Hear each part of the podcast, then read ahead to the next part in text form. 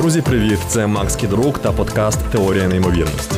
Приготуйтеся, на вас чекає нова подорож у світ науки. І сьогодні я до вас із роздумами на болючу тему.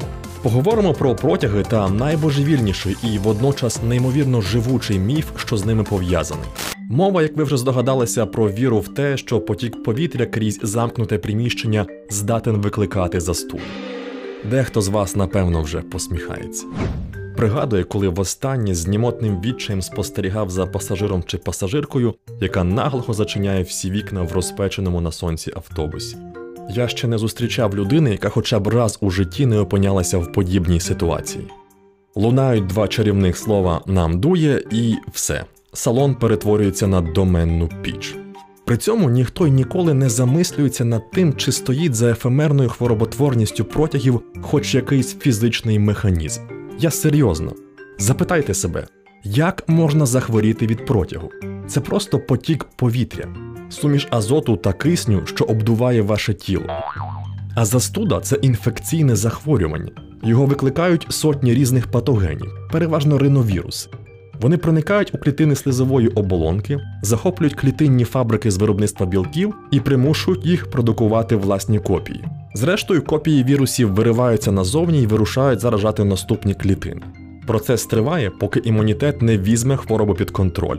Яким чином протяг може бути з цим пов'язаний? Хай як сильно вам дує, хай яким холодним є повітря, воно не може призвести і ніколи не призведе до хвороби, поки ви не підчепите збудник, що безпосередньо спричиняє застуду.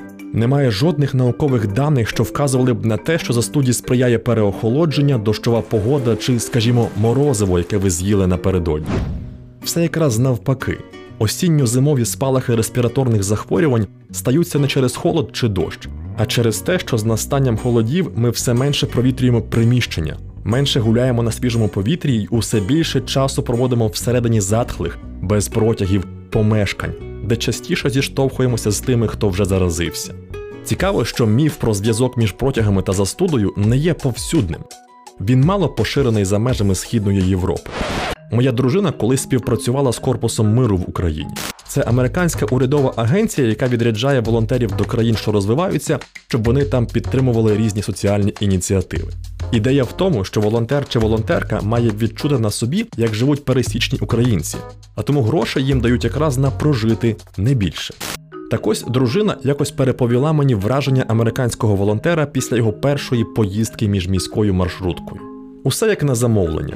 Розпал серпня, температура далеко за 30, кондиціонера традиційно немає. Американець наївно сподівався, що стане прохолодніше, коли вони рушать. Але ні. Після виїзду на трасу всі вікна та люки в салоні позачиняли. Волонтер спробував поговорити з людьми, якого біса ви робите, і наштовхнувся на відсіч, якої Америка не знала з часів боїв з японцями на Тихому океані. Бідолаха реально не розумів, що відбувається, і ще довго випитував у моєї дружини, нащо ви це робите? Звідки така тяга до страждань? І справді, звідки? Ми, люди, схильні помічати певні схеми та залежності там, де їх немає.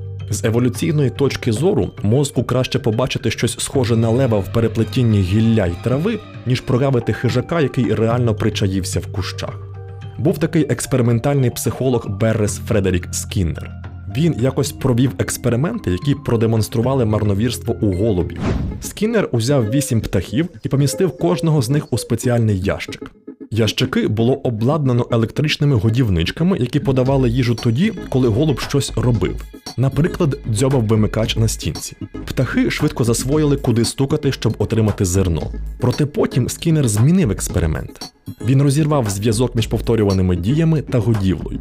Тобто надалі їжу голуби отримували спорадично, незалежно від того, що вони робили і чи робили щось узагалі. Результати вийшли приголомшливими. Доволі швидко шестеро з восьми птахів виробили різні марновірні звички.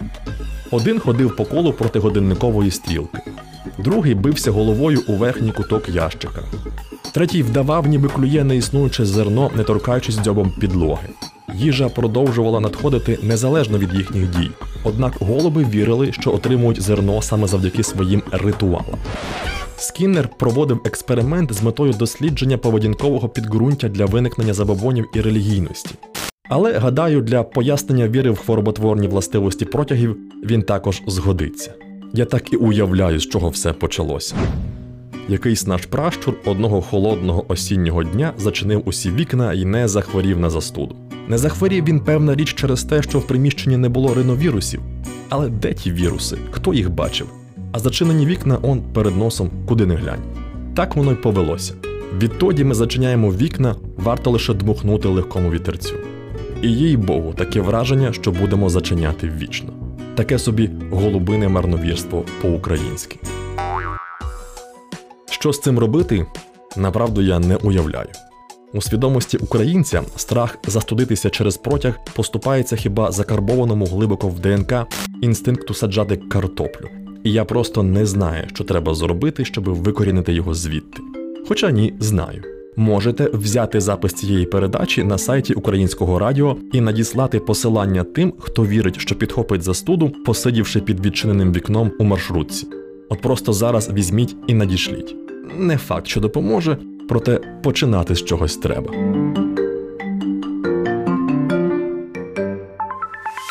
Це був подкаст Теорія неймовірності. Щоб не пропустити нові випуски, підписуйтесь на теорію неймовірності на улюблених подкаст-платформах або слухайте українське радіо. До зустрічі!